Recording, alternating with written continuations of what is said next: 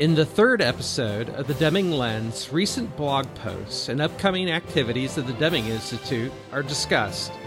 Also addressed is the listener question How do I get my organization to adopt the Deming philosophy if I'm not the CEO?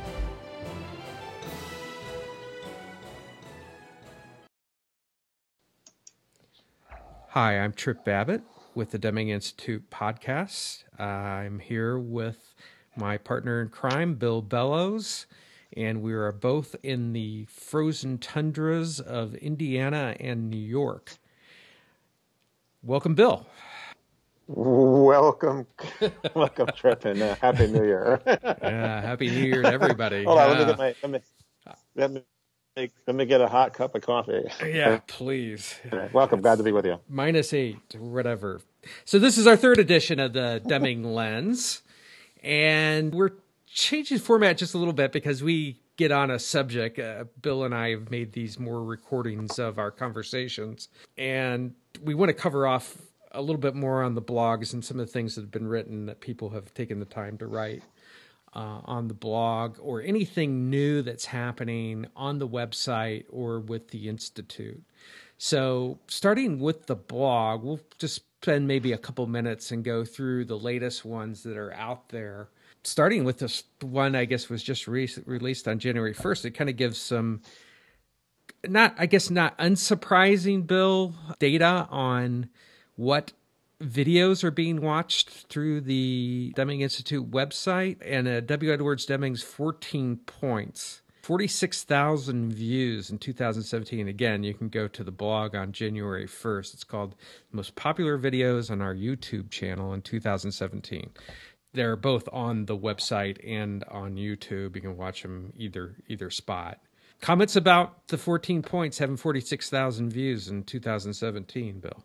Yeah, well, um, well, it's not a surprise that the 14 points is our most popular video, and I don't know what the data was actually, it says here added three years ago, so we've got 106,000 views, 46,000 views, 2017.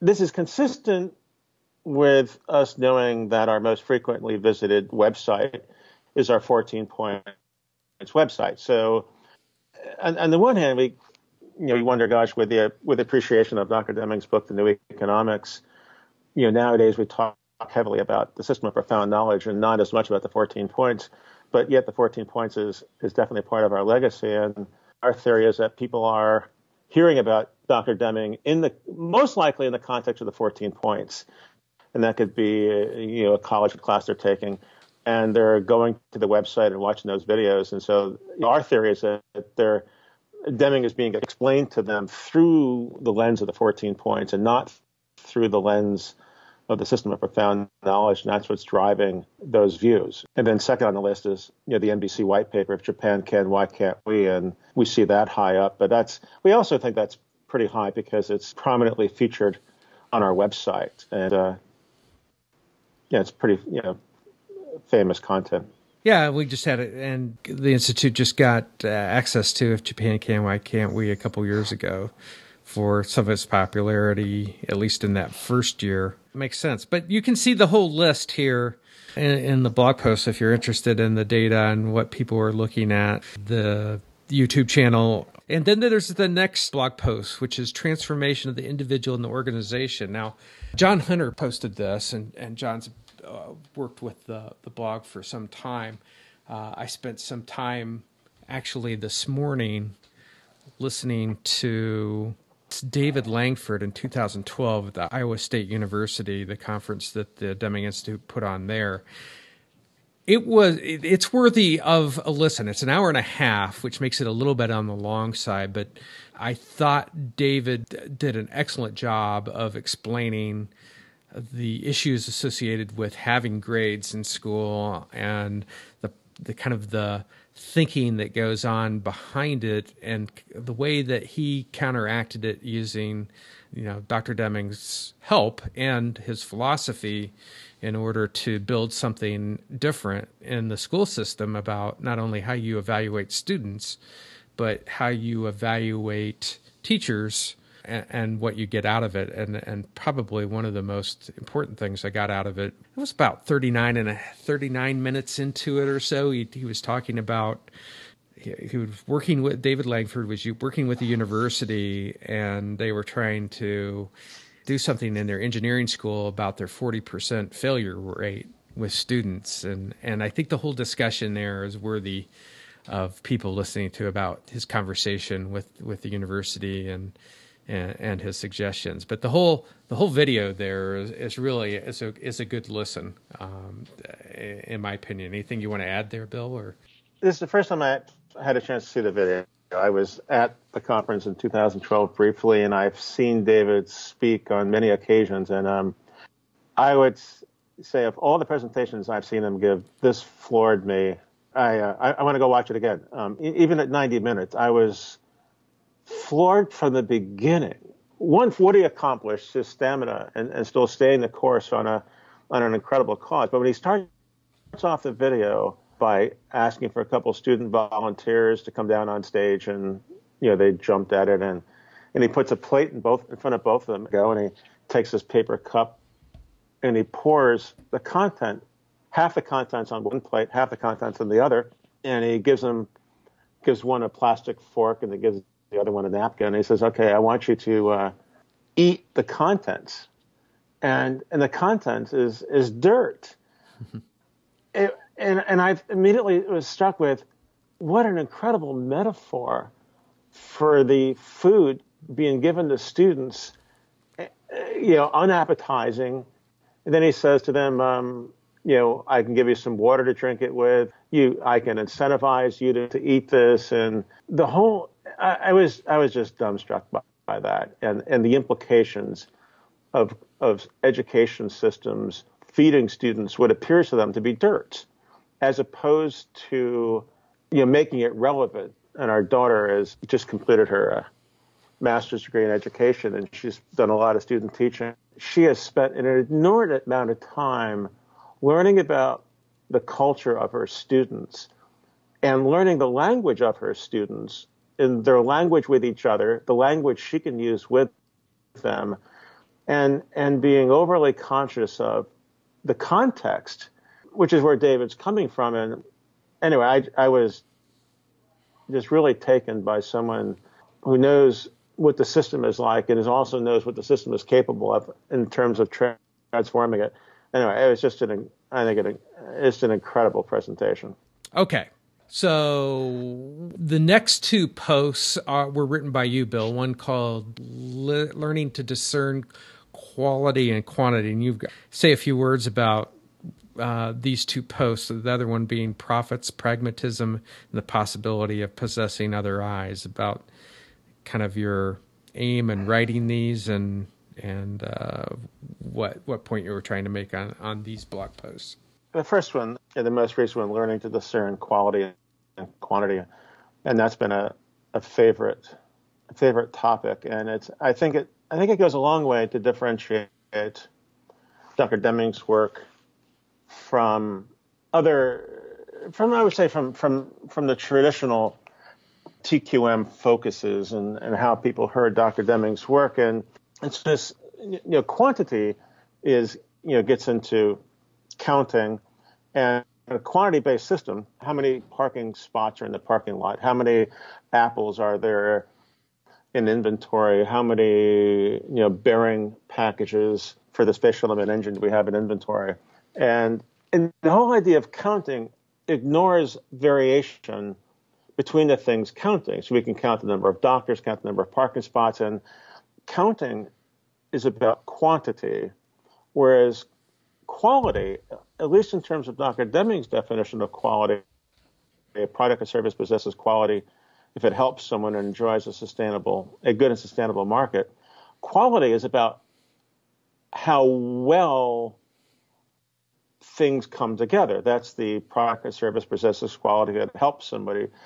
I look at Dr. Deming's work is uniquely helping us differentiate, you know, counting how many doctors we have on staff from, from quality, which is how well are they serving their clients, how well can they work with their work with others, work with nurses, and and so that's a it's a subtle difference, and yet I think a very significant difference. And um, and then I closed the article by comparing uh, the total quality control system, you know, initiated in the early 50s, and most likely with under the guidance of of uh, Toyoda, who is I think about 90 years old now, still alive, former chairman of Toyota.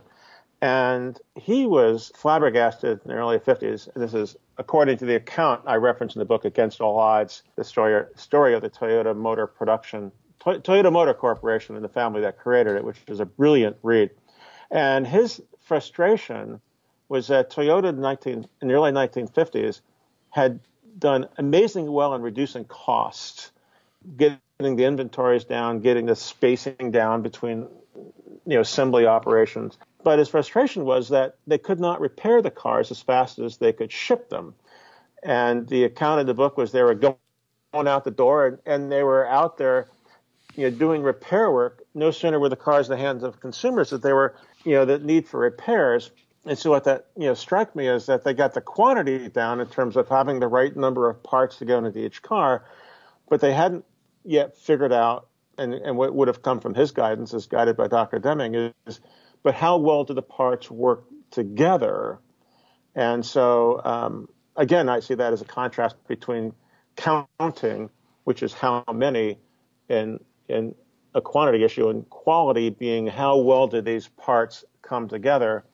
And the uh, you know, 40 years later, in 2004, Shoichiro Toyoda was honored with the Deming Medal from the American Society for Quality. Upon receiving the medal, he in turn honored his mentor, with remarks that included, you know, Dr. Deming came over to teach industrial leaders some statistical quality control, as well as to impart the significance of quality control and management and his overall management philosophy. And the the other thing I, I mentioned that we didn't talk earlier, and it's not in this article, is um, a very significant piece of data, I believe, in terms of how Toyota operates. Is I look at the results of the Toyota production system, either from being a Toyota owner and how well that they perform, how long they last. But I once had the incredible opportunity for sit to sit next to a young Toyota engineer for 14 hours flying from Nagoya, Japan to Los Angeles. And we're sitting in business class, cause, um, which which made it, you know, the, the noise and the accommodations were nice. And um, and I compared my evolving theory of of these ideas of how Toyota manages quantity and quality and and and everything I suggested, everything I theorized, everything I explained to him that well, I would expect within Toyota a system which is which does the following. Everything I figured out, he said, yes, they do. And yet the majority of what I presented to him, I've not found in the open literature about Toyota. Meaning, I've not come across a handbook of how Toyota's manages suppliers in terms of quantity versus quality. And yet, what I got out of him in those better part of those 14 hours fit my understanding of Dr. Deming's work through the lens of profound knowledge. And so it's with that lens that I, um, I wrote this article, and it's with that lens that I think Toyota is doing some really remarkable work in differentiating, understanding the difference between quality and quantity. So I just to throw that out. Okay. And what about this uh, the article on uh, and what about profits, pragmatism, and possibilities of possessing other eyes? Here, here what I'm getting at is, and I, and I spent a lot of time dwelling on this. Okay, so organizations are in business to make a profit. Okay, is that is is, is Dr. Deming's work anti-profit? No. But what Dr. Deming's proposing is that profits come from how well we work together, how well we manage resources, our ability to prevent problems, our ability to see things as a system leads to profits. And the, the pragmatism piece is I've seen people in non Deming environments argue that pragmatism would cause them not to work on things that are good. And so I was speaking at a conference in England and, and I talked about yeah, uh, uh, the standard question I like time we spend in organizations working on things that are good, that arrive on time, things that are going well. And and typically the answer is no. And and so this one attendee who turned out to be a fellow presenter came up to me afterwards and asked me if it was pragmatic, is it realistic to work on things that are good? And I thought, holy cow. And, and I and I know, you know from working within organizations, it doesn't appear to be pragmatic, practical, a proper use of resources to work on things that are good, which is why we don't work on th- things that are good. And and as a result of not working on things that are good, we end up with we end up with problems. And I thought, well, with a Dr. Deming's lens, the lens of seeing the world through the system of profound knowledge, then I could see the variation in things that are good. And and by understanding that, I can prevent bad from happening, which I think is extremely pragmatic. And so what I started to see is that if I have a Deming lens, then my pragmatism encourages me to see things as a system and with greater context and to work on the variation of the things that are good to prevent bad and also use as an opportunity to wonder where are, are there opportunities to manage interactions and non-actions. But if I don't have that lens, then my pragmatism gets me into the mode of saying I'm only going to work on things that are bad, not good, and it's impractical to work on things that are bad. And so what I see is that in both situations I'm being pragmatic, but, but I'm you know being extremely cost conscious, profit focused, but from with two different lenses. And the aha that came to me is that the people who lack an understanding of academics work are right in saying they're being pragmatic, but it's pragmatism that fits where they are. Yeah. And so when I would start, you know, to hear where they're coming from, I thought, yeah, if I saw the world that way, then I would do exactly what you're doing. Then I thought, well, the issue is not that we're being pragmatic. We're both being pragmatic. The difference is that I'm seeing the world through a Deming lens and you're not, you know, not implying that I'm smarter than you, but it just changes my vantage point. And so then I started to realize that, you know, what focusing on profit or pragmatism, it comes from you know, this, that's where I you know, put the rest of the article is the possibility of possessing other eyes. And so with a different set of eyes, such as what you and I have, and we, you know, we can contemplate different realities with those other eyes. And then the last post that was out there is applying quality as a business strategy at Hallmark Building Supplies.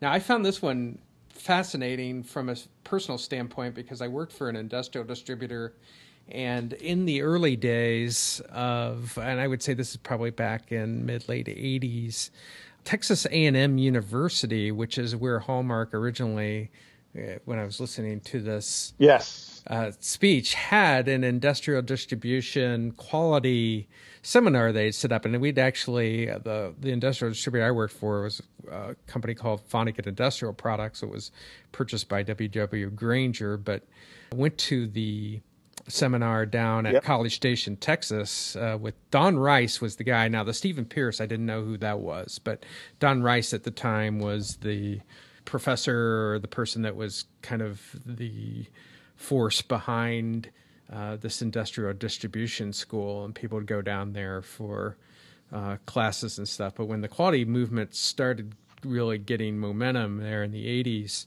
uh, they set something up. I, I, go back to those materials every once in a while, so certain things that they were absolutely correct about, and there were other things that we were absolutely off the off the rails on. But uh, but in the early days, you expect some of that to happen. But anyway, uh, this uh, journey they they followed a lot of the things I remember going through. You know, setting up a quality committee and the leadership group and and doing different things. These were all things that uh, Texas A and M uh, taught you to do. Um, but I thought it was a it was a good it's a good story. Uh, industrial distribution they've continued to expand. It looks like Louie Paynter tells the story for Hallmark uh, in this video. But this again was from 2012 at Iowa State University at the the Deming conference. Yeah, I, I thought it was brilliant. It was, it was just another you know another great example of the potential of organizations. Um, quite a journey they're on. It'd be exciting to see where they are today. Um, but in the time frame of this presentation, you know, they were doubling, you know, their their sales, uh, um, you know, expanding their expanding their operations, going from you know one city and state to four, five, and six in you know in a fairly short period of time. So what what you get out of this video is they've you know they are exceptionally process focused. Mm. Um, and developing an understanding of Dr. System, Dr. Deming's system of profound knowledge. Because what you hear throughout the video is the system of profound knowledge, which you don't hear in the video maybe at all is a reference to the 14 points. And so this strikes me as a fairly mature um, implementation, you know, transformation, if you will, of of uh, of Dr. Deming's theory of management. So it's a yeah, I thought it was brilliant. I thought John, you know, John did a you know, really, really nice job of uh, you know bringing this to our attention. Anything else, Bill, as far as the institute, as far as additions to the website, or anything that you want to make note of? why we have the opportunity as far as uh, new additions, any new videos that are out there or anything? No, other than to say that what you can expect throughout the year are um, one, you are once a week podcast, and you know we're lining up uh, an exciting series of interviews for our 25th year, you know, 25th anniversary year.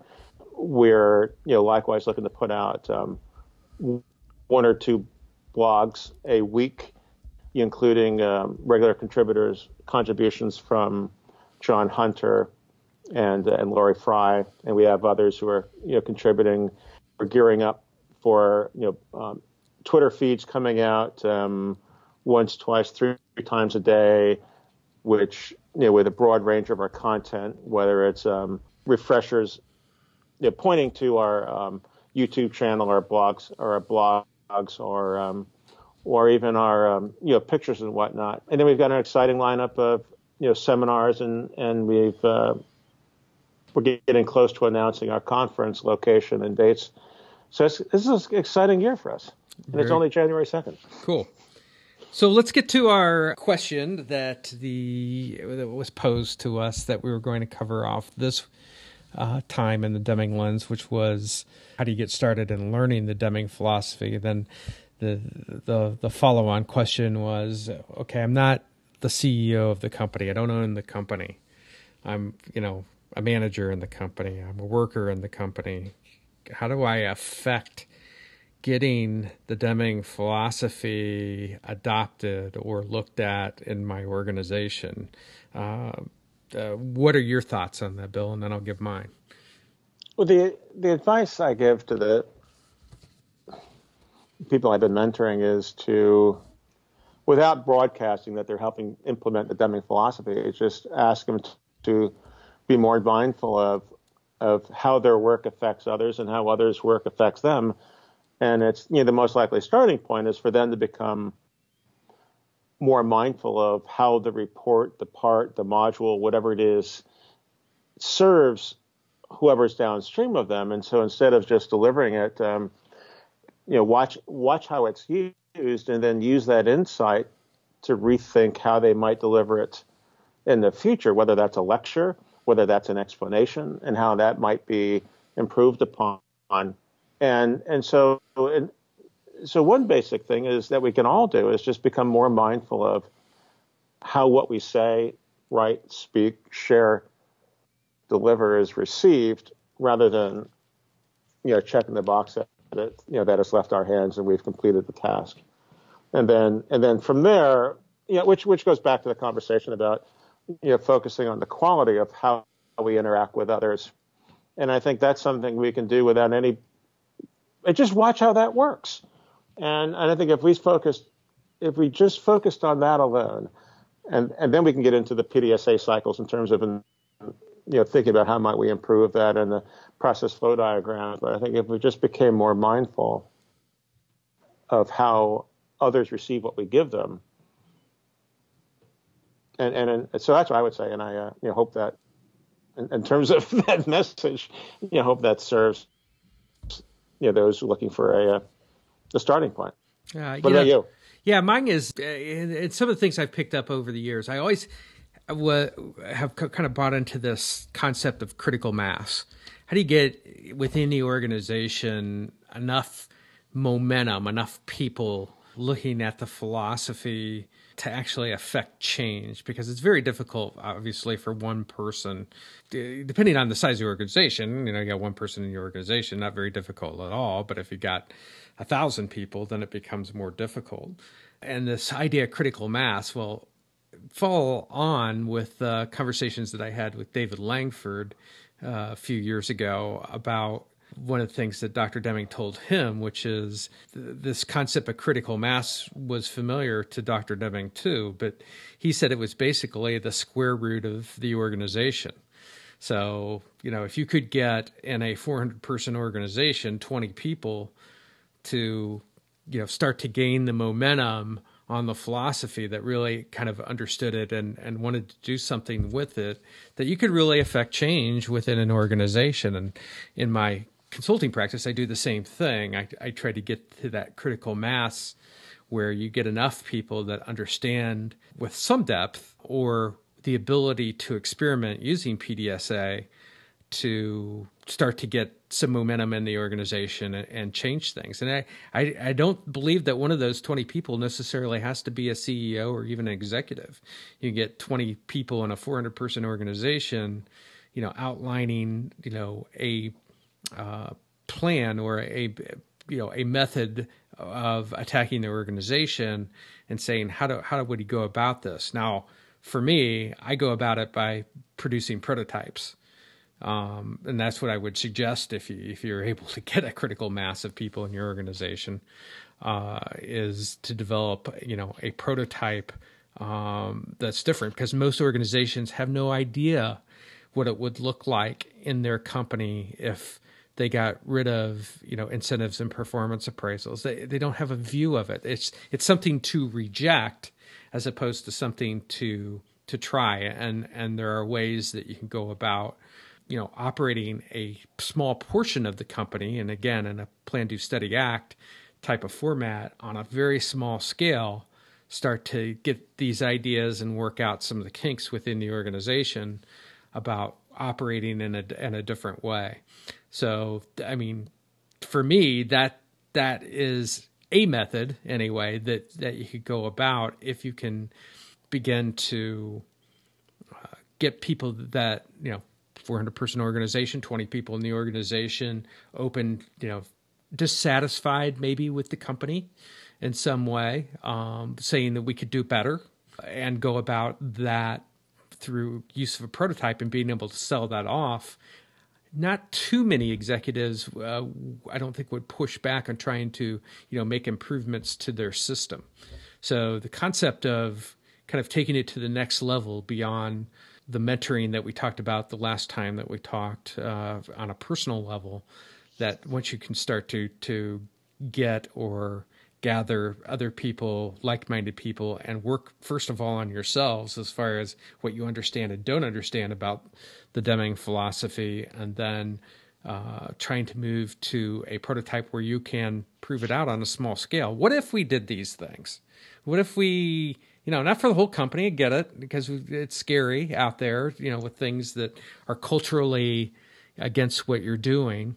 But at the same time, you want your company to grow. And, you can only grow by trying different things that actually other people have tried and had, had better success than the current the current way. Those are some I guess some of the suggestions that that I would make to somebody out there trying to affect change within your organization. Go go it alone to get your own you know knowledge up, but gather others that that want that are yes. just content with the with the well, existing system.